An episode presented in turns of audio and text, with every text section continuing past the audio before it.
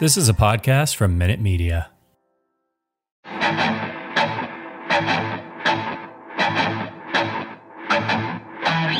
Welcome in, Matt Verderame. Uh, sorry, I thought we had a, a quick technical glitch there. How you doing, man? You're back. You're back in action on the podcast. I am back. I am here. I'm good. Uh, I'm, I'm a little bit tired, but we're fighting through it. I uh, yeah. I can't complain. I'm I'm all I'm I'm good. I'm good. If you if you if you haven't heard or you weren't paying attention to previous shows, Matt is uh, has another kid. He's uh, got a new daughter. So you're you're you're outnumbered big time over there, man.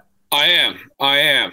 Genevieve, the new one, Maisie, the crazy one, and my wife. Uh, so, and I think I think on Sunday she's going to a Cubs game. So it's going to be me and the two kids. And uh, I'm not worried about me. I'm happy to take on the kids and, and let my wife uh, have a little bit of reunion with some of her friends she hasn't seen in a while. I'm more worried about the kids because yeah. I got to tell you, this is going to end with me dragging them to some kind of like the mall or something. Because I have no right. other answer. I'm not just sitting around the house. So good luck to them. Do they have any of those trampoline parks out by you? Because that that would yes. seem like a good thing to get. Uh, well, at least uh, not maybe not Genevieve, not quite yet, but um, maybe get Maisie to tire tucker herself out on one of those things. Yeah, there are a few. Uh, we go to one occasionally, uh, usually with uh, friends that we have. They have a couple uh, young sons, so that that is an option. And, and thanks everybody saying congrats. I do appreciate it. it no, it'll be interesting. You know what? It's probably literally going to be me just dragging them all over. I mean, that with Genevieve, she's essentially a blob, right? She's like yeah. 17, 18 days old, whatever she is. So she will, she will just kind of go with the flow. The other one, I'm going to have to keep occupied. So it'll be interesting. We'll see. If the weather was a little bit nicer, it wouldn't be that hard. In Chicago, uh, I think on, on Saturday, it's going to be 80 degrees. Right. Yeah. But on Sunday, it's not going to be nearly as warm and it might rain. So yeah. eh, it's unfortunate. If it was the other way around, that'd be a hell of a lot better. Yeah. Well, uh, we're, we're super glad to have you back and welcome Genevieve, one more Chiefs fan in the mix. Always need that. So we are one week away from the NFL draft. It's going to be next week. There's going to be all kinds of special stuff going on now. We are going to be doing an, a, a sort of an Arrowhead Addict podcast, but just so you all know, the way that we decided to work this, look, Matt Verderame, he's a busy man. He's our NFL expert. He's all over the place. He does this podcast. He does Stacking the Box, our NFL national podcast over at fansided.com. So we decided what we're going to do is it's going to be stacking the box. We're going to be that's going to be the podcast uh, for the first round of the NFL draft. But you can watch that podcast right here on the Arrowhead Addict channel. Uh, I'll be joining at, at, some point when the Chiefs pick, other people that you may have seen around uh, the FanSided ecosystem, but we'll be simulcasting it. So it'll be on the Stacking the Box YouTube feed, which if you're not if you're not subscribed to that, you absolutely should go watch over there. Or if you're just you, Arrowhead Addict, that's your thing, Chiefs you can watch right here. You'll get the you'll, you'll get a notification. It'll be streaming uh, a bunch of different places. So um, looking forward to that. It's going to be a long night for you, Verderame, but it always is. At least you'll get to have some fun and, and talk a lot about what's going on. I think it's the one time of the year when I'm working that I'm allowed to have a few beers and like nobody cares. Nobody gets mad about it. Not not that anybody to be fair fans has ever gotten mad about it, but I, I feel like that's the one time if I just have like three beers during the draft, nobody's gonna be like, Hey, hey, you're on the clock. It's more like right. I understand. It's yeah. by Saturday night, uh, they're going to have to wheel me out of here because yeah. the first round, like from a coverage standpoint, the first round's a lot of fun, right? It's yeah. it's it's 32 picks. All the guys are big name guys. It's a lot of fun. I even personally really enjoy the second day. Still know everybody. I've done enough homework. I still know like top 100 guys. We're good. This year, especially on Chiefs of four picks, it'll be a lot of fun. You get to day three. That's when like elephants at the zoo start making picks. Yeah. That's when I'm out. Like it's yeah. a Saturday. It always feels like it's really nice that day, and I'm stuck inside. And some team is taking their their pick in round six down to the wire, and I want to yeah. throw myself off the roof. Like, yeah. what are you doing? Just just take the damn guy you're going to cut in a month and be done with it. But the first two days, especially round one, but the first two days, really, I, I do I, I, thoroughly enjoy them. And uh, I am looking forward to doing the stream that, as you mentioned, will not only be on the Stacking the Box podcast live stream, but it also will be streamed here. It'll be streamed on the Windy City with Carm, uh, Mark Carman and his podcast. So it will, and we're going to have guests on. Uh, as, as some of you saw on Twitter yesterday, Chris Jones says he's in. to, to come on and join the, the, the right. stream. So Yeah. we will. I I will continue to work to nail that down with him. But he he says he's in. So I believe Chris is a man of his word, and and, and hopefully we can make that happen. That'd be a lot of fun. Yeah, absolutely. And, and you and I have both we've both covered the draft in person, and it's a lot of fun, Yeah. especially those first you know couple of days, the red carpet and all the pomp and circumstances. But I remember that the, the first first draft I was at, I was just so overwhelmed. It was at Radio City Music Hall. Then later on, you know, a couple years later, I'm I'm sitting there on day three in Radio City, and you know the commissioner's not there anymore. There's no players and they're just they're they're bringing out like you know legends or like some guy from Bill's Auto is going to read the pick for the Bears, you know. And I was sitting there, and uh, the internet's terrible, and my seat's really uncomfortable because it's a theater, and they just build like a they put like a board for you, you know, and you're leaning over, and I'm sitting there, and and I'm like, and and I'm looking at Twitter, and the picks are getting announced before anything's happened in, in Radio City. I'm like, why am I still here? Yeah, Like, oh, with this, I'm going home. I'll be able to do this on my couch, and I'll get you know better uh, working environment. So, uh, but it's a lot of fun if you ever get to go to the draft, especially as a fan. Those first couple of nights, and this one's in Las Vegas. So if any of you are going Yeah. out there, God bless you. Good luck. Stay out of prison. Yeah. Well, and then the following year it's in Kansas City, which will be right. be awesome. It's uh, oh, we'll be there. We will be there. yeah, we We're going. Um, it. I've gone to two of them, at least two of them. They're in Chicago. I was at the one that Chris Jones got drafted, and I believe that was the same year that Christian Hackenberg got taken by the Jets in the second round. And I, it's of all the things I've covered in my career, one of the funniest moments was sitting in that room with probably I don't know 100, 150 other media members. We're sitting there, and that pick gets announced, and every other pick there was either like a little talk or no talk. That pick got announced, and it was just mm. bedlam. Like people were just losing their minds that the Jets took him. Apparently, rightfully so. I guess everybody in that room knew something the Jets didn't, which may still be true. But uh, yeah, look, it's going to be interesting. It's going to be a lot of fun. The Chiefs have the most picks in the draft, along with Jacksonville, each of 12. Kansas Yeah. City has two in each of the first four rounds, and then four in the seventh round. The Chiefs are going to be a, a big player in this draft. There's no, there's no two ways about that. Yeah, and we're going to get into all of that. We've got a special guest, Arrowhead Addict, longtime contributor, Lyle Graversen's going to be joining us uh, at the half hour mark. Um, but first, I wanted to let you guys know that we are doing a monthly giveaway for our listeners of this podcast, for our viewers out there in YouTube land. This month, we are giving away a Patrick Mahomes jersey. Uh, there's multiple ways that you can enter. So check out the link in the description of the podcast. If you're listening on Apple, the YouTube video that you're watching, terms and conditions apply, but there's a lot of ways to enter by following us on Twitter, subscribing to the podcast. You can just enter, but you can get multiple entries. So check that out. That will be giving that away uh, in early May. So some news dropped today, Verderame. The NFL schedule release. We have a date. It is Yes. going to be the day before my birthday, May 12th on Thursday, which I'm glad I was really hoping it wouldn't be on Friday because I know we'll want to go live and we'll want to talk about it, break down the, uh, you know, what the Chiefs are doing. And I was really hoping it wouldn't be on my birthday because I'm taking the day off. Um, so it's coming on Thursday. It's my favorite day of the NFL offseason. I know some people are draft nicks. It seems silly because we already know who they're playing, but it's the order. I love it. It's just my absolute favorite. It's it's the most exciting day of the offseason for me. I love seeing, you know, what are the primetime games? Where, you know, the Chiefs going to be playing in Germany, all these crazy things. How about you? I'm with you. I love the NFL schedule release, and I've tweeted about this, and I think I've mentioned that here before. I know I haven't stacked the box. Every year, I don't know why this started or how this started, um, but I pick and predict every single game for the regular season, which now Yeah. the NFL added a week, so now it's 272 games, and then I rip through whatever the standings end up being at the end of it, and then I, I go through all the way through the Super Bowl. I've been pretty good. I think I've done it four years, and in three of the four years, I've at least had one of the teams in the Super Bowl right. And I think one year I had both teams in the Super Bowl right, but I picked it the other way. I think it was the Pats Rams, or I think I picked the Rams to win it. Um, I did pick the Chiefs the year they won correctly, and it was the first time I ever picked them to win the Super Bowl. So it's been fun. I do enjoy it. Um, and but it is a lift. It is a big lift. I've been working on it this week.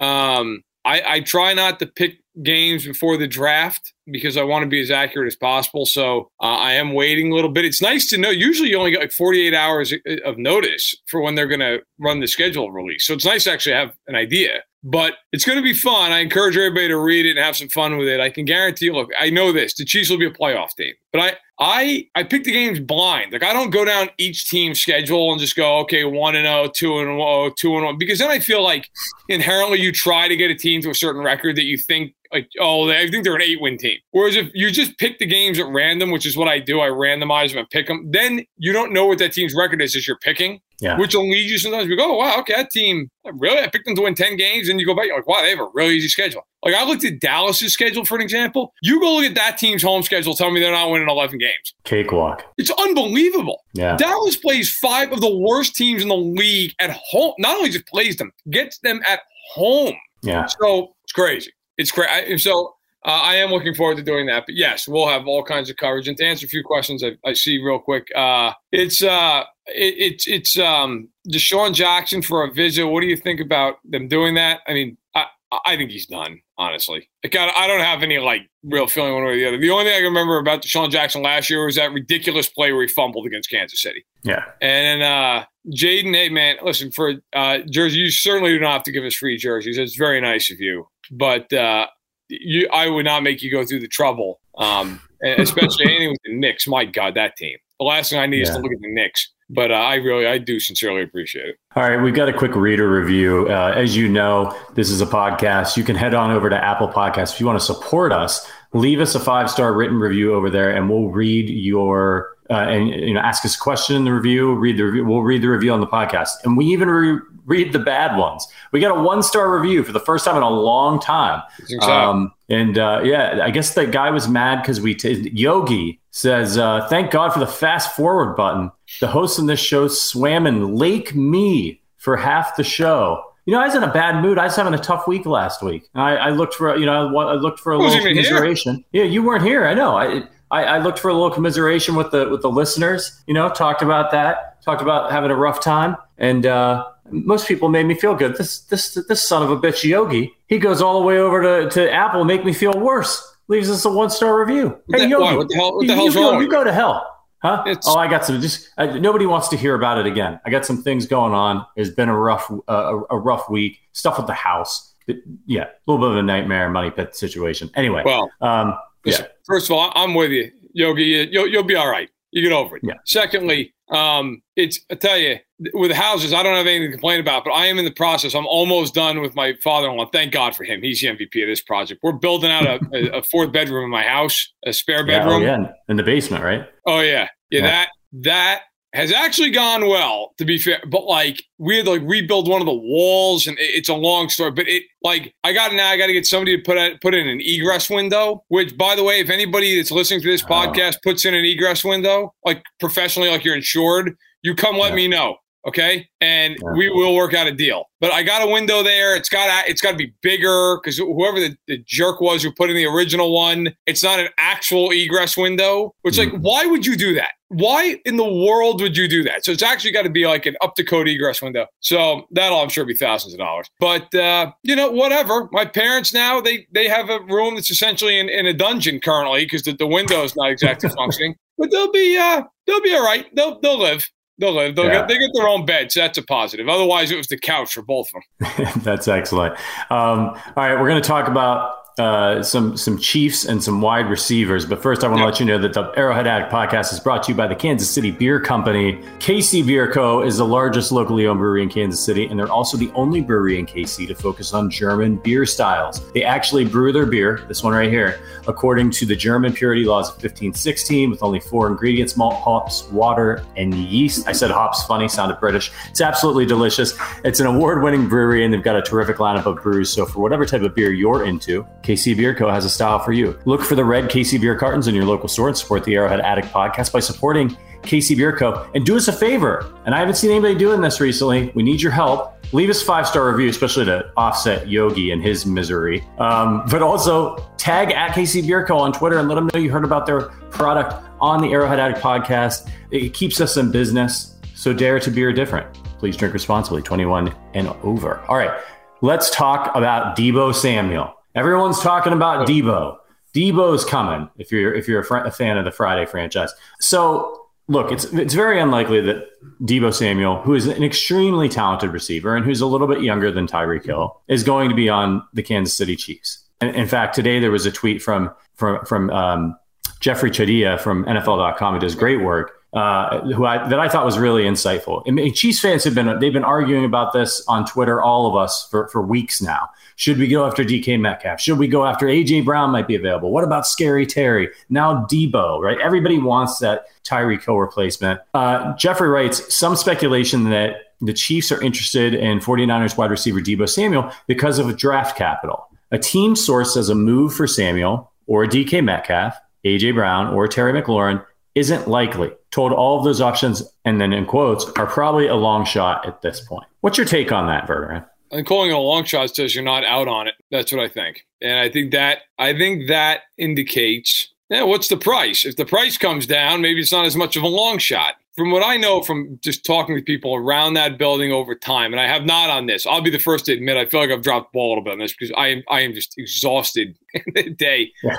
Yeah. But usually like you know, some teams are really vague. Some teams, you know, people around them won't get back. The Chiefs are usually pretty black and white with this kind of stuff. Like if you see reports of them, it's usually like they're out on this guy, or yeah, they're involved. The fact they're calling it a long shot makes me think that it's it's more about hey, could we get perhaps you know a better deal? Oh, thank you. Uh, my daughter giving me chocolate, so we're having. Oh, nice. God bless her. But uh, I th- I think I think it's more of that. However, that being said, thank you, sweetie. Um, that being said, I do think there's something to the idea of you have 12 picks. You have a ton of cap space. You can use that to just take younger players. But I, I don't know that they, I don't know that if they felt the price was right for a Deebo Samuel, like if they felt the value was there, whatever that may be, you're going to tell me that Brett Veach, who is one of the most aggressive general managers in football with a big need at receiver, do you think about it? I think one of the big misconceptions, and I, I've said this a hundred times on Twitter and I'm going to say it again, is well, it's two prong. One is that Tyreek Hill did not want to be in Kansas City, which is just yeah. it's just not true. I, I can't say it enough. Like they they were really close on signing him to an extension. He was more than happy to be there until it became apparent that Chiefs weren't going to give him a deal commensurate to Davante Adams' deal. Then it became okay. Well, maybe we should trade you, and then they, okay, you can go seek a trade. But the other prong to that, which I think is important with this, there's been this narrative like, well, the Chiefs weren't going to pay Tyreek Hill. Why would they pay Deebo Samuel? That's bullshit. Yes, they were going to pay Tyreek Hill. A lot they of money. Going to pay him. The snag ended up being that when Davante Adams signed his deal, the only way to get Hill to that kind of guaranteed money was to pay him into his 30s on major guaranteed money. And it doesn't take a genius to figure out that that's where things broke down. You get in your 30s. Hill's a great player. Speed is a big part of his game. Deebo's 26 any guaranteed money that anybody pays him is not going to go into his 30s. So yeah. I'm not saying it's going to happen. I'm not even saying it should happen. But this idea that they're not going to do it because of what happened with Tyreek Hill, one and one does not equal two there. There is yeah. no It just doesn't make sense. It's not accurate. And that is the one big pushback I have on that. Yeah, it's just wrong. It's just absolutely wrong. If you're getting younger, and look, none of these guys are going to be as expensive as Tyreek Hill. They're going to be expensive. The wide receiver market is insane right now, but they're not going to be as expensive as Tyreek Hill. So that's a consideration as well. So the debate has been on Twitter with Chiefs fans should the Chiefs pursue an extension uh, or pursue an expensive, proven veteran wide receiver, or should they stick to the draft? And for some reason, it seems like everyone is either on one side of this issue or the other. Either keep all the draft picks, right? Don't don't trade for anybody. Don't move up. Get or or it's we we we don't know. Draft picks are an unknown. What if they don't pay off? We need we need to compete for a Super Bowl now, which is all and they're all valid arguments. The Chiefs need to get younger and they need to get cheaper. They also need stars to make a push and compete with these other teams and win a Super Bowl in this window where they still have Travis Kelce, they have this great offensive line, Andy Reid, Mahomes, all that. Where do you stand on this debate? I mean, I think you can have both. Like, can they not have both? Can they not trade for Deebo Samuel in theory and still have nine or 10 picks? Right.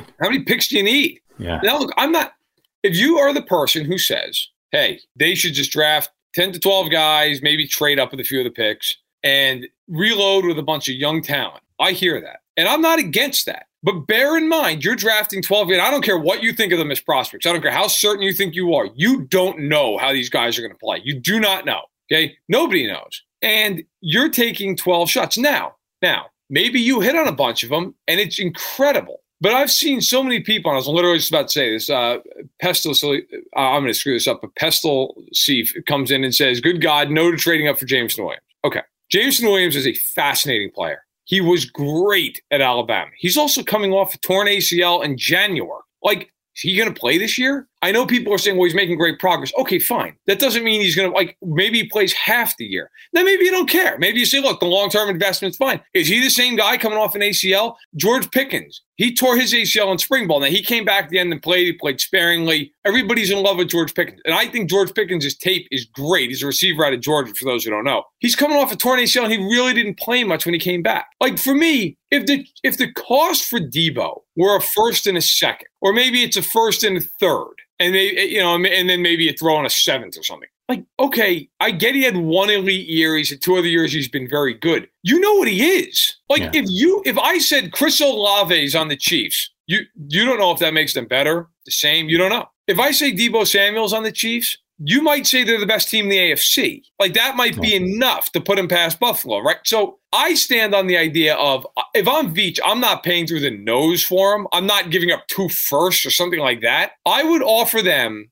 right now a first and a third. And in full, and by the way, in full disclosure, I read over on the Athletic. I thought they did an interesting piece. They had like five different beat writers give trade proposals, and Nate Taylor does a great job covering the Chiefs. A good friend. He had the same offer, first and third, right? Like that's what you'd offer. And he said, you know, maybe you throw in a pick. I'm I'm with Nate. Like I I might go first and second, and maybe you want like a later pick back. But I don't like to me, that's not crazy. Dependent upon what Samuel wants as an extension. Like if he wants 30 in uh, like a year, then I'm probably passing. If it's more like 24, 25, I might do it. I might do it. He's a great player and he's 26 years old. Yeah. Very versatile would be very interesting in Andy Reid's offense. We're going to be joined by Lyle Graversen in just a moment. Uh, but first, I, I wanted to ask you about something Mahomes said this week. Now he's down there in Texas. He's working out with a lot of the new wide receivers that he has. New approach the Chiefs are taking this year. Uh, they're doing their meetings for these little mini camps virtually and just sort of letting the players get together and do these workouts and during right. some of the media availability. And this is something we've talked about on the podcast a little bit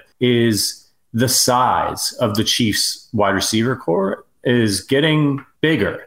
Um, and here's what Mahomes said. He said, uh, the, the biggest thing you see actually from throwing to all these guys really is we have a lot of size in the receiving room that we haven't necessarily had in the past. We've done it different ways with speed and beating guys deep. Having that size, I think, will be different. I'm excited for it, and I think it will be something that will be used for us during the season, useful for us during the season. Having this good of a receiving room with everybody that can go out there and make plays, it will be great competition and help us in the long run. I've wondered is this a strategy for the Chiefs to get bigger at receiver? Is this a conscious move or is it just been, it's just kind of fell that way with guys that they ended up targeting, ended up being a little bit bigger? Uh, what's your opinion on this? And does it, is it going to matter and is it going to change the offense? I don't think that it was like we need to go out and get tall guys, but I think it's more about we can go get guys who are a little more physical. Like Juju Smith Schuster, and we've talked about this everybody thinks of him as this finesse, glitzy guy because he he does TikTok videos. And you watch him play, he runs guys over. He's a physical receiver. He's a big receiver. Now Valdes-Scantling's a little bit more of a beanpole type shape, right? He's more of a of yeah. a lithe, uh, a lanky guy. But he's he's bigger. I do think it matters with him that he's bigger because with him you're going to be throwing deep down the field. Let him go up for a jump ball, right? And it, it matters. Um, but one thing with both of them that I think this is part of the plan, they can both block. They're both really good blocking receivers. I, I would like to see the Chiefs be more balanced, throw the ball a little bit less, run the ball a little bit more. Doesn't mean, and I'm not saying 50 50. I'm not saying that. But we saw in the AFC Championship game last year, if they're more balanced in the Super Bowl, they, they were, and they probably would have won it. Like that team should have gone to the Super Bowl if they just would not run the ball. And I don't think they're going to be more balanced because their head coach has never shown any proclivity to be so in 23 years of being head coach. But yeah. you have this great offensive line. You need to utilize it. They need to utilize it. And I, I and I think getting bigger receivers is going to help in the screen game. It's going to help in the run game. Uh, these guys, like I said, are elite blockers, but you've got to use that. And I am curious to see what they do with these guys. Yeah, me as well. And I think you know, they've been talking about how they want to use Mecole Hardman or that they figured out how to use Mecole Hardman. Boy, it's going to be really exciting to see a bunch of really great blocking wide receivers along with this offensive line and pulling guards what this screen game could look like next year, what could the, the sweeps and those types of plays that Andy likes to mix in could look like that would be a little bit different when you've got Tyreek Hill out there trying to trying to block for somebody. Um, all right. Uh, if you like the Arrowhead Addict podcast, please consider becoming a member of the Arrowhead Addict family. Arrowhead Addict members get access to special emojis and loyalty badges in the YouTube, and they uh, also get access to a private Discord where they can hang out with the Arrowhead Addict hosts and talk Chiefs football. We talk movies, beer, and so much more. Members get invite to invites to private events with uh, with the hosts, like virtual happy hours. We have one on Monday. I'm, I'm really looking forward to that. Going to crack open some KC beer.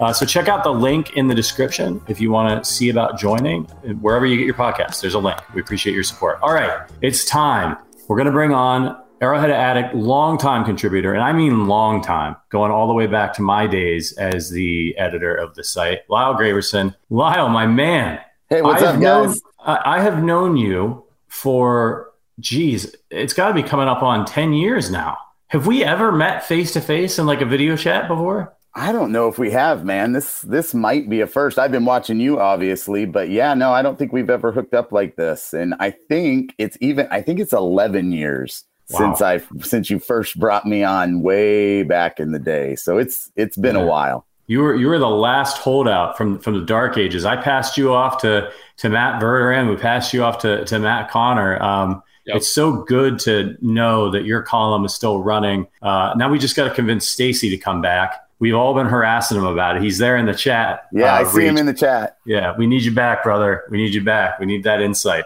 So so happy to have you on the podcast. Um, it's it's long overdue. I know you love the the draft, probably uh, maybe more than any of the writers on the site. Um, what's the big appeal to, to the draft for you? You've been writing about it for years. Um, I don't know. It's it, you just as a football fan, you feel like a kid at Christmas, you know, because you've got all these potential presents, and you're trying to figure out which ones are which which ones are going to show up under the tree. And uh, I don't know. It's just fascinating to me to really try and look at, at what they do in college and try and figure out what's going to translate to the NFL and what would be a specific fit for what the Chiefs do. And it's it's it's fun sometimes when you get it right. And then other times you're like, oh, yeah, wish I could go back and delete a couple tweets about pumping that guy up after you see yeah. what he does in the NFL. So yeah. it, it's just fun. I just find it super interesting. And even if I wasn't writing for Arrowhead Addict, I'd still probably be, you know, digging through all these prospects anyway, just because I, I just love it so much. It's one of, I mean, besides the actual in game, you know, during the season, it's, it's my favorite part of following an NFL team. So the first tweet I ever had I was 23 and I tweeted about Jon Baldwin was a great pick for the Chiefs. And let me tell you, I set a tone that I've yeah. lived up to over the last yeah. uh, years on that on that god awful website. I think this draft is going to, if not set a record, come really close for trades in the first round. I think a lot of teams mm. are going to be moving all over creation. You have, I was looking at the rounds. I'm, I'm writing stacking the box on it this week. You have you have eight teams. Obviously, Kansas City one of them that has multiple first round picks. A quarter of the league. So that means you're going to have teams that are going to try to package those picks and get up. You're going to have teams that are trading back because they want to acquire even more picks because they think the second and the third round is where a lot of the value is in this draft. Um, there's no and there's no consensus on a lot of guys. Like I think if you took if if I rated uh, a big board and I did players 10 through 50 and you lined up 50 other people who either intensely watch the league or cover the league and have them do the same, I bet you those boards would be wildly different. Where some years you'd probably have 45 of the same guys in there, right? And it's it's okay. There's a drop off at, at 75 or whatever. I think because of that, teams aren't going to know, like, oh, we can wait to get this guy. Because you're not sure if you can wait to get that guy. So I think you're going to see teams like moving up, getting up, getting back, because maybe they feel like there's not a big difference between number three and number nine on the receiver depth chart, right? So I think there's going to be a ton of movement in this draft. I really do. I, I think starting even in the top 10, the Giants have multiple top 10 picks, as do the Jets. The Seahawks don't have multiple top 10s, but they have multiple firsts, and one of them's in the top 10. The same is true with Houston. I think you're going to see teams moving around like crazy, especially the, since quarterbacks aren't going to roll this draft. So th- there's going to be because there's no consistency in the board ranking of a lot of these teams. I think I think it's going to be nuts. Yeah, I think it's so crazy. You know, you see these. I think it's a really. I, you see these players like Chris Olave, who I've seen I've seen projected to go, to go anywhere from the top 10 to all the way back into the in the mid 20s. Some people think, oh, he might be there for for Kansas City. And I've seen other people say, no way, these Ohio State receivers are going to go really high. And it's really just hard to to, to know what's going to happen. And you're right, Verderame, when there's a lot of when there's like a handful of top tier quarterbacks and you're going in and you can sort of if you're in the back end of the draft or the middle of the draft you can pencil in you don't know exactly where they'll go right. but you know they're going to go before they get to you. And so that means some guys are going to fall to you. So that makes this draft especially interesting because you don't have those there's probably not going to be any quarterbacks um, taken very very early. We'll see. Lyle do you feel like this is one of the deepest drafts we've had in a while at least at the top end? Maybe. I I'm kind of with Matt. I think the boards are so different. Like, I think it's so hard to tell. And I'm really curious. You were talking about all the trading around, and I agree with that. I think if you wanted one guarantee, I feel like there's almost no chance the Chiefs pick it 29 and 30. Like, I just, I think even if it's just a small jump up into the 20s, I think Veach is going up to make sure he gets somebody he really wants. And maybe it's a major move or maybe it's just a little jump. But um, the other thing I'm curious about without there being quarterbacks that are in high demand, will the price of moving up be less this year? You know, you can look at the trade charts that they have, and there's a couple different ones, and maybe they stick to that still because the teams that are up higher are trying to demand as much as they can get for their higher picks. Or maybe they're like, look, we feel like we can get a guy at 30 that we don't like that much better than here in the early teens. So we're gonna we're gonna move back on a discount, and the Chiefs can maybe move up for less than it would cost in a year where there's maybe more consensus elite talent at the top. And so that's one of the things I'm most curious about is will the price of trading be affected at all by kind of the non-consensus board or or will it be like I mean if they wanted to go up and get a Jameson Williams are they going to have to like basically give up every pick they got for Tyreek Hill in order to do that? In which case then I start to go oh man do you want to give up that many picks to go get just one guy? So that's that I'm really curious about cuz I'm I'm with Matt. I think that you could see a ton of trades but I want what I'm wanting to know is will the price of those trades maybe be not quite as steep, and that's what leads to maybe even more deals than what we've seen before. Yeah, I think that's a great point. I, I, it's it's interesting in the sense. I think probably three quarterbacks go in the first round. You're going to get Pickett and Willis, and then I think either either Ridder or Corral probably goes mid to late round.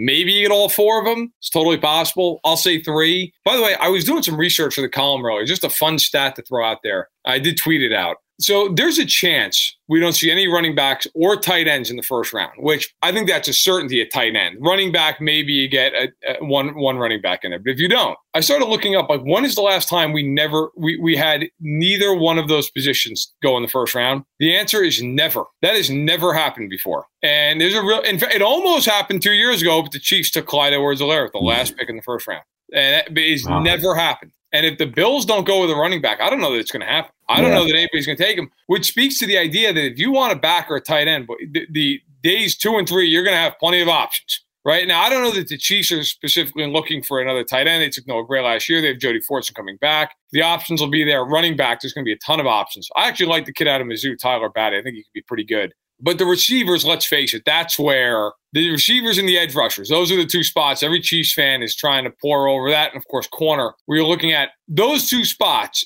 edge and receiver. I mean, you are going to have, I think, ten of each guy, of each position go in the top fifty. I, I, don't, I don't think there's a question. Like you're going to have twenty of the top fifty picks are going to be those two positions. The Chiefs are going to have more than than enough ammo to get who they want. And it's been talked about. I'll throw this out to you guys. Like Kayvon Thibodeaux is a fascinating guy.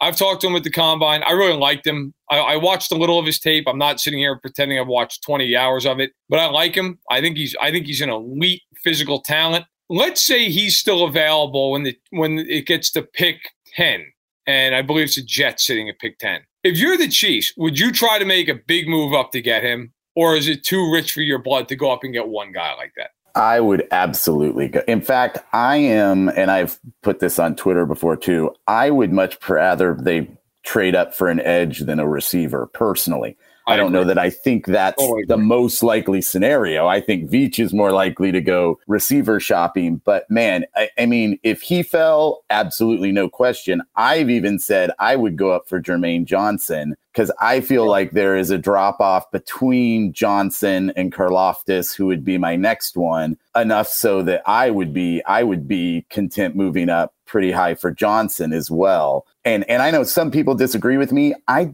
don't love where the Chiefs are currently at for first round edges there at the end of the first round. I'm not a massive uh, Boye Mafe fan. I think he's I think he's got a lot of pass rush upside, but he's super raw and not great against the run. I mean, obviously the cupboard's so bare there that if they took him, I'm fine with that. But I think some fans, I feel like, have this conception of him that he could just walk in day one and be an every down player for the Chiefs. And I don't, I don't know if Spags would play him there. And and then some of the other guys that give good pass rush upside by the time you get to the late first are are kind of smaller speed guys that I don't know if Spags would consider. And then some of the bigger guys that could kick inside that maybe have the length that he likes, maybe don't have the pass rush upside. So if they were if they wanted to trade up for like an elite edge that can both play the run and get pressure on the quarterback, I would a hundred percent rather they do that than than go up for a receiver because I like the receiver depth better in the late first than I like the edge depth there. Yeah, you know, you mentioned uh, in, a, in, a, recent column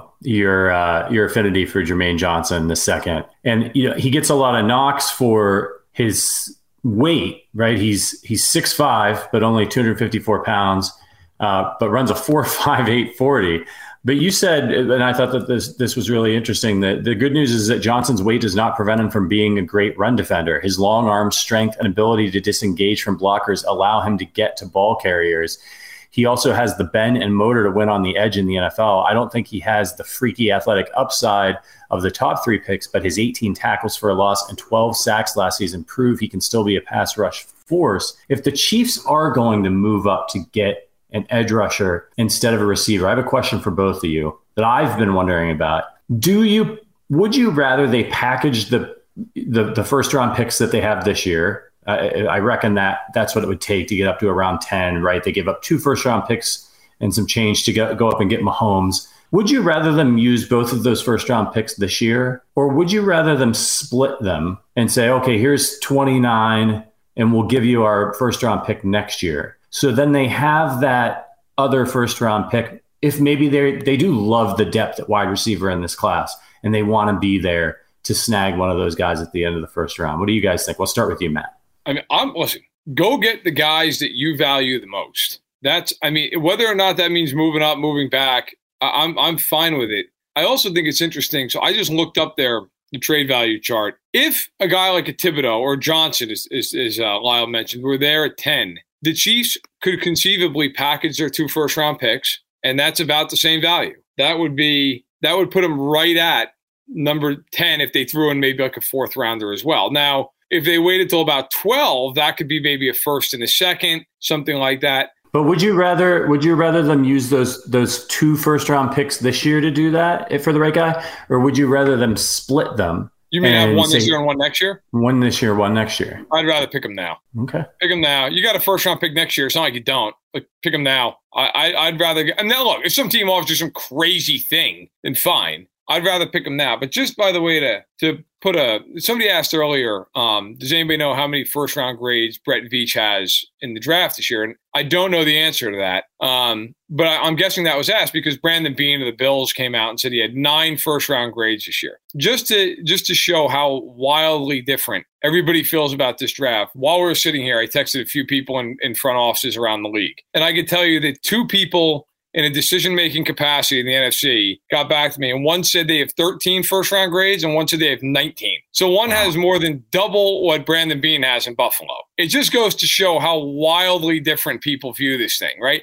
19 is a pretty high number. Now, for just to give a little clarity, some people might hear 19 and go, wow, that's, that's still nothing. That's about right. Like, you're never going to hear GM say, I had 35 first round grades. That's just not, it's not realistic. Most are usually around 20. I remember last year I asked people and it was like 18, 19. So one, one source I just texted over in the NFC says oh, 19. Another says 13 and Brandon Beane's got nine. And I'll keep asking people. I guarantee you I'm going to get a different number all over the place with every one of these things, which again, because the Chiefs have so many picks, that's probably a pretty good thing for them the uncertainty adds to the idea that they might be able to move up the board, as Lyle said, a little easier because some teams might just be willing to trade back because they don't like the draft, or other teams might love it. And I'm assuming if the Chiefs made these trades for all these picks, they're probably one of the teams that really likes the draft. So that that would put them in a good spot. Lyle, what about you? Use both picks this year to move up, or throw in one from next year and keep that late first. Uh, part of me wants. I, I mean, I don't think I'd I don't have a strong p- feeling either way. Part of me thinks everything you hear is that next year's draft is maybe a little bit better class, a little bit a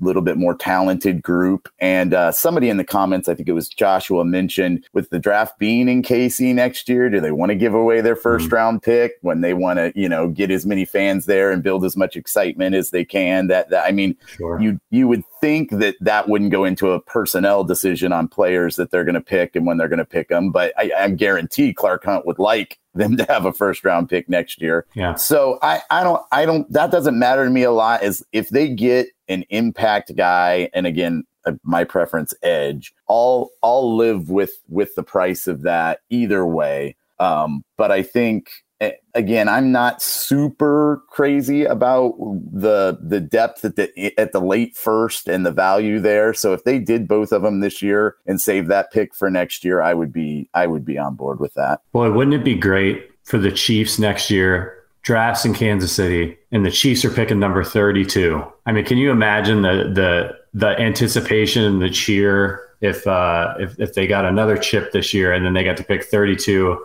in in the draft in Kansas City, boy, that would be something to see. They Love got it. some work to do on this roster if they're going to be yeah, picking 32. with this game. yeah, they got yeah. got a little work to do still. Yeah, they certainly do. Uh, Lyle, I wanted to ask you. You've done so much study on the draft. Who are your top five prospects that you'd like to see the Chiefs target? Okay, so so okay, are you talking about the my five like top choices for them to get in the first round or just five guys that I just kind of love regardless of maybe where you target them because that's probably two different two different yeah. answers. I would say regardless, right? Like who are who are your guys? Well, I'm and it's starting to be a little cliche. I'm definitely on the uh the George Pickens bandwagon as far as a mm receiver that has a chance to be there um if they're picking in the late first and his medicals check out. I mean, as long as they feel like he's going to be back to what he was. I mean, you watch you watch his tape before the injury and he looks like a guy that could be a dominant number 1. Um, so I like I like him a lot and like I already said Jermaine Johnson is definitely one of them. And listen, any of the top 3 edge that I'm expecting to go top 10 um, would be great too. Johnson seems to be pretty much the consensus number 4 at this point, so that's why I maybe target him a little bit more because I think of those four is going to slide into range. I think he would probably be the likely, but but um, I'd be happy with any of any of those top guys would be on there. Um, a guy that, I, that this is probably going to sit in the chat into total chaos because every time I post something about it on Twitter, I always get a hundred comments about about no, not him. I like, and again, not as much as the Ohio State guys or Jameson Williams or then. I really like Jahan Dotson of Penn State, and Chiefs fans, you know, are not fans. Um, he's a smaller guy, obviously, um, but one thing I really like about him is um, if I was running an offense with a more limited quarterback, I don't think I'd maybe look at him as much, but I really like him as a fit with Mahomes. Um, I think he's got a really good feeling for finding the space in a defense. And I think we saw last year, you know, Mahomes isn't the biggest contested catch guy. He likes those guys that find the space, the holes, whether it's in zone or can create some separation in in man coverage. And uh, it just feels there's and obviously they're completely different physical stature guys. He actually does some things sometimes that remind me of Kelce, just the way he like will drift into the hole in the defense, just creating some more space for himself. And I think if if they did pick him, I think he would be a guy when the play breaks down and Mahomes is scrambling around. Dotson's going to be that guy on third and 15 that catches the 18 yard pass because he created some space downfield somewhere. And I think those two could really develop some good some good chemistry together. So I know he's not at the top of the list um, for a lot of Chiefs fans, but I I actually really kind of like him specifically as a fit with um, with Mahomes. Um, and then I'm trying to think of maybe some later guys, um, cornerback wise, since we know Brett Veach doesn't like to draft first round corners. Um, I really like Coby Bryant from Cincinnati. Uh, I know Sauce Gardner gets most of the attention there, but he got because he was playing opposite Sauce Gardner, he got you know tested a lot and really held up hmm. pretty well. And I think he kind of fits the physical profile of what the Chiefs like to play at their outside corners. And so if you wanted a guy maybe in the third, maybe even fourth round that could maybe come in and do some contributing as a rookie, I think he'd maybe be a guy um, there. So those are just off the top of my head some of the guys that I that I like, and I I, I really like a couple third round running back guys too. But some Chiefs fans get mad at me when I when I when I uh, talk about drafting running backs in the third round. I, that doesn't always go over real well. I'm with you on uh, on Coby Bryant. I watched him at the Senior Bowl and had no working knowledge who the hell he was when I got there. And it was a guy, one of those guys. I kept looking down at my sheet. I'm like, that guy made another play. Guys, the guy, okay. Then went back and watched some of him. I think he'd be a great third round pick for the Chiefs. I, I, like him a lot. I've been on. Look, I've been saying this since the Senior Bowl. In fact, I hyped him up so much. He followed me on Twitter over Perrion Winfrey, the D tackle mm. out of mm. Oklahoma. That kid can play, man. I that kid. I will be shocked if he's a total bust in the NFL. I would be shocked when I watch him. Just from a trait standpoint, he reminds me so much of Chris Jones. That same body type, that same explosiveness off the line of scrimmage and then when you when you get to be up near him in person and hear him on the field, he also reminds you of Chris Jones. He's just always talking. I, I like Romeo Doubs a lot out of Nevada. I, he's a receiver for those who don't know. I think he'd be a really good, interesting third round pick. Another guy like that, like maybe around pick pick 100, pick eight, you know, somewhere in there. Like, I like him. Everybody talks about Carson Strong as quarterback. I thought Doubs is more impressive, quite honestly, in a lot of ways. There is no lack of depth. And the, the funny thing is, a lot of these guys we're talking about, and I think Pickens is going to be a first rounder. He's just so damn talented. Um, if he doesn't get hurt, he might be a top 10 pick this year. Okay. But guys like Christian Watson, who've been talked about a lot, guys like Jahan Dotson, who have a, a wide range of opinion. One of those guys, if not two of them, are going to fall to like 50 and the chiefs are going to have two cracks at him and they're going to pass on on them both times and people are going to lose their minds. Mm. that is a guaranteed thing that's going to happen. Like i remember last year when when some people wanted creed humphrey in the first round which as it turns out would have been just fine right? Right. But they passed you know they didn't have it first. Of course they, they traded. And people are like oh and then and then they took nick bolton if memory serves. I believe Nick Bolton was the first of their second rounders. He was. And people are like, what are they doing? And then they they circled back and they they took Creed Humphrey. But it's I always enjoy when when somebody gets passed up that like the fans desperately want. I remember years ago it was Hakeem Butler, that receiver out of like Iowa State, who ended up being terrible. We went to the fifth round in. Arizona. And it was every time the Chiefs were on the clock, oh, just take him. My God, it's the fourth round. And I, it, just, it just kept going by one of the underrated moments of the draft is when every fan base wants some cult guy like who yep. you make? Oh God, what was his name? Not that the Chiefs are going to pick this kid uh, out of UMass, the receiver, the short guy. Um, oh, uh, Andy, Isabella. Andy Isabella. Every everybody in the oh this guy he's Edelman he's going to be the next nothing complete never made an impact in the league like you know yeah. you always have a couple guys like that it's so much fun the one year there was that German receiver like out of Germany Moritz Boehringer remember that you got drafted by the Vikings, and people are like, "It's a huge steal." Or sixth round pick. I don't think you ever played it down in the NFL. Uh, yeah. One of the more underrated yeah. things of the draft. Uh, a lot of people in the chat have been at, and and this player seems to be quite controversial just in general. Lyle is George Karlaftis from Purdue on the edge, 6'4", 266.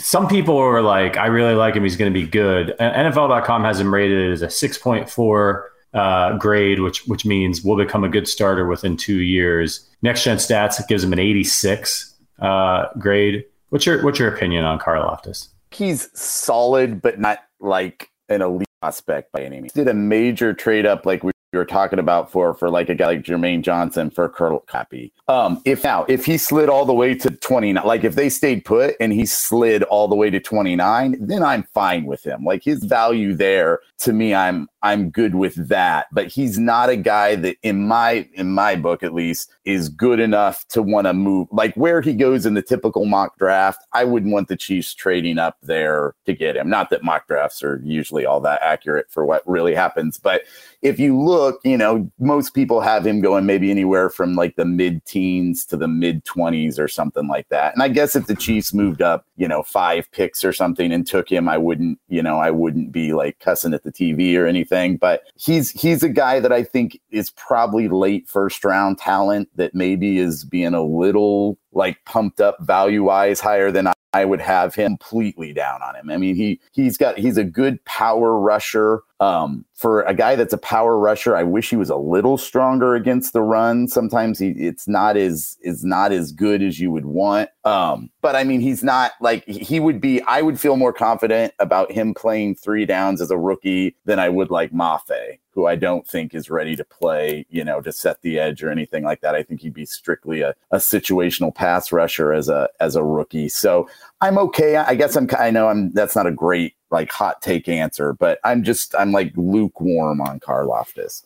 Got it. Okay, one question for you guys then, uh, and, and we're we got to get out of here pretty soon. But um, just answer this question for me, and we'll start with you, Verderame. The Chiefs will have a successful draft if if they land a pass rusher and a receiver who can make a difference. Um, if they do that, then I think the only real like massive holes at corner, which is a hole, but it, I mean I think they could also maybe fill that with James Bradberry, should they have to. But you could also say that same statement and replace receiver with corner. Like in some way, there's a very big part of me that feels like, in fact, you know what? I will switch that answer. If they if they walk away with a draft of a good edge rusher and a good corner, they they win the draft, as far as I'm concerned. That offense is going to score points. And I think I'll be the first to admit sometimes I get sucked into that, like, oh, they got to get a receiver. If they trotted that group out there right now that they have on offense, they'll be a top six offense in football. They have a great line. They have Mahomes, they have Reed, they have all these weapons. Like, you know how many teams would kill to have Hardman, Kelce, Smith Schuster, and MVS, like as your top four guys? That's yeah. a ton. The team's going to score points. Like they don't, they, they just don't have Tyreek Hill, so it feels weird. They're going to score. They need a corner and they need an edge rusher. I wouldn't be opposed, depending on now the board would have to fall a real unique way. If they're sitting at 29 30, I wouldn't be opposed if they drafted two edge rushers back to back. I really wouldn't. Yeah. I've just seen their edge rushers. They could be picking out of the three of us soon to start at edge. Yeah. I mean, get an edge, get a corner, and everything else to me is gravy. But those are the two priorities. Lyle? Yeah. The Chiefs will have a successful even, draft if. I would even maybe streamline it straight to if they come away drastically better at edge. Like I, if they do that and then they just stack more talent, like regardless of position, would I, would it be good if one of those was a receiver and and cornerback? Yeah, absolutely. But if they don't take a receiver till the third round, again, I'm not going to panic because I think the guys they have they can score points with this year. Now, long term, I think they need to start rebuilding that group. But if they got somebody they love in the third round and they want it, they feel like there's better talent that's that are going to be better players two three years from now than the receiver receivers that are on the board. I'm good with that. And I've spent too many years now banging the drum for early corners that I don't even put that on my must have list anymore because I just don't think Veach is going to invest that high of commodities in corners. So, you know, if they, if I feel like, man, I'm really happy with what they did at Edge, and then they just added lots of talented guys that can be a part of this team for the next five years or more, I'm I'm pretty good with it, regardless of where those other players end up position wise. It's going to be maybe one of the most important and most exciting drafts in Chiefs history. I can't wait. Before we get out of here, we like to have a little bit of fun. So just in this last minute, minute and a half here, we rank things. We like to talk about food, cereal. Sterling and Matt did a little uh, little Debbie ranking on Tuesday. Um, hats hats off to uh, fudge rounds and zebra cakes. Let's do some holiday power ranking. What are your top five holidays? Let's start with you, Lau. You're the guest. Top five holidays. I think I have to go Thanksgiving number one. I mean, I am a big food guy. I'm a big football guy. I'm a big family guy, and you get all three of those in one holiday, and that's that's about as good as you can get. I'll go Christmas number two, just because you know you get all those same things basically again uh, to some extent. After that, man, then it, there's a big drop off for me. Those are like one and two, and then there's a big gap. Um, I guess I'll go Halloween three, Valentine's Day four, and oh, wow. maybe St. Patrick's Day five. I might be forgetting something in there. That's, That's a good list. Mine. That's a good list. I dig it. Verder, what about you? Okay, so first of all, I'll throw quickly that that whole hostess thing about who got ranked where the Cosmic Brownie not being one is an affront, and Matt Connor should be thrown off the show. Um, yeah. Holidays. Okay, so Christmas for me is number one through like twenty seven. I love Christmas. I, I, absolutely love it, love everything about it to the point that my buddy and I actually created a Christmas Eve Eve because during the Christmas holiday, you got to get together with family, which if you knew my extended family, that's like a prison sentence. So Christmas Eve Eves and all your friends and family like that you enjoy get together. That's really the, when you got to do it. But in any event, they got Christmas number one. I will say Easter number two. I love, I love ham. I love. We always have a big lasagna as the Italian side of us. So, uh, and spring's coming, so that's cool. Then for me, I love Memorial Day weekend. That's one of my favorite times of the whole year. Open up the lake house. It's a lot of fun. July 4th for me is number four. Halloween, number five. I, I like Thanksgiving from the sense that it's football, but I always have to work Thanksgiving. Mm. So it, I, I, I, lose, and I don't like turkey. You got you pass out. You got to undo your pants because your, your damn your belt's too damn tight, right? You have all the mashed potatoes and the yams. So I'll, I'll roll that way. But uh, and by the way, number like 800 on that list is New Year's Eve. New Year's Just Eve. A, an absolute hole of a holiday. Everybody's plastered. You yeah. can't do it. And like as you get older, like when you're younger, it's fun, but then you get older, and there's always that one person like desperately holding on to their youth. They're like 42 and they're blackout drunk at some house party. yep. I, I'm I'm so far out on that I can't begin to describe. i space sorry to cut you off. I space Fourth of July that would bump St. Patrick's Day off the list for me. I should have oh, thought of Fourth of July. Yeah. That would go on mine too. So anybody who knows me knows Halloween's number one. Huge horror fan over here. Love Halloween. Celebrate the entire month long, starting in late September. I'm actually celebrating halfway to Halloween right now. Been watching a lot of good horror flicks. Um, and of course, Reese's peanut butter cups come into play around Halloween time. So I always get those to pass out to the kids. Um, always have a good stockpile of those. Uh, number two, I got to go with Christmas. I love the Christmas Eve, Christmas Day combo, seeing my family. Um, big Christmas music guy. Start playing that really early in the car, drives mad crazy. Number three, probably got to go with Thanksgiving. Football, family, all day long. Like Thanksgiving is the day where like I can start drinking beers at like noon. And you're cooking and eating, just grazing all day long, and I, you know, it's it hasn't been the same since I don't get to listen to John Madden and Pat Summerall anymore. That was like, you know, Thanksgiving Day, Madden and Summerall, football. Four, I'll go uh, St. Patrick's Day. Love a good, uh, love a good St. Patrick's Day. And then five, I got to say Fourth of July because that's another. I, I like the leisure holidays, like the picnic holidays where you have an excuse to like go to a lake or sit outside all day, fireworks, barbecuing, again, drinking beer as soon as, you know, like noon hits. Um, I just I like an all day uh, an all day party, and especially when when when people are making dishes and bringing like their best thing. If you're getting to, together with a group of people, that's always uh, it's always a good time. We we saw a bunch of things for you guys in the chat. Chris Albright says 420 uh, as a as a holiday, right, dude? I got a desk. I ordered a desk off Facebook Marketplace yesterday, and I had it delivered like via Dolly. These two guys showed up. The, God bless them. They did this the biggest desk ever. Let me tell you, those guys they pulled up in a cargo van. They were celebrating. This desk smelled like weed all day yesterday. Still a faint whiff of it right now. They were uh, they were hotboxing that van. They were having a good time. God bless them. Um, all right. Well, listen thank you everybody out there for tuning into the Arrowhead Addict uh, podcast. We'll be back next week. Sterling and Matt, they'll be here on Tuesday. Thursday uh, will be the big show. Head over to Stacking the Box. We won't have the regular Arrowhead Addict podcast. We're going to have the big draft special, so make sure you check that out. And Lyle Graversen, man, pleasure to finally meet you after yes. 11 years in person. Uh, I know Matt feels the same and appreciate you stopping by the podcast. Come by anytime, man. Yeah, man, it was great. Great coming on. Thanks for having me. All right, everybody. Thank you so much for your support. Make sure you check out the description. Find out about that Mahomes jersey giveaway. Find out how to become a member of the Arrowhead Addict podcast. If you join now, you'll be there on Monday next week talking a little bit more draft with the hosts of the Arrowhead Addict podcast for our happy hour. You'll get the exclusive invite. But otherwise, we will see you on Tuesday and on Thursday. And until then, as always, go Chiefs.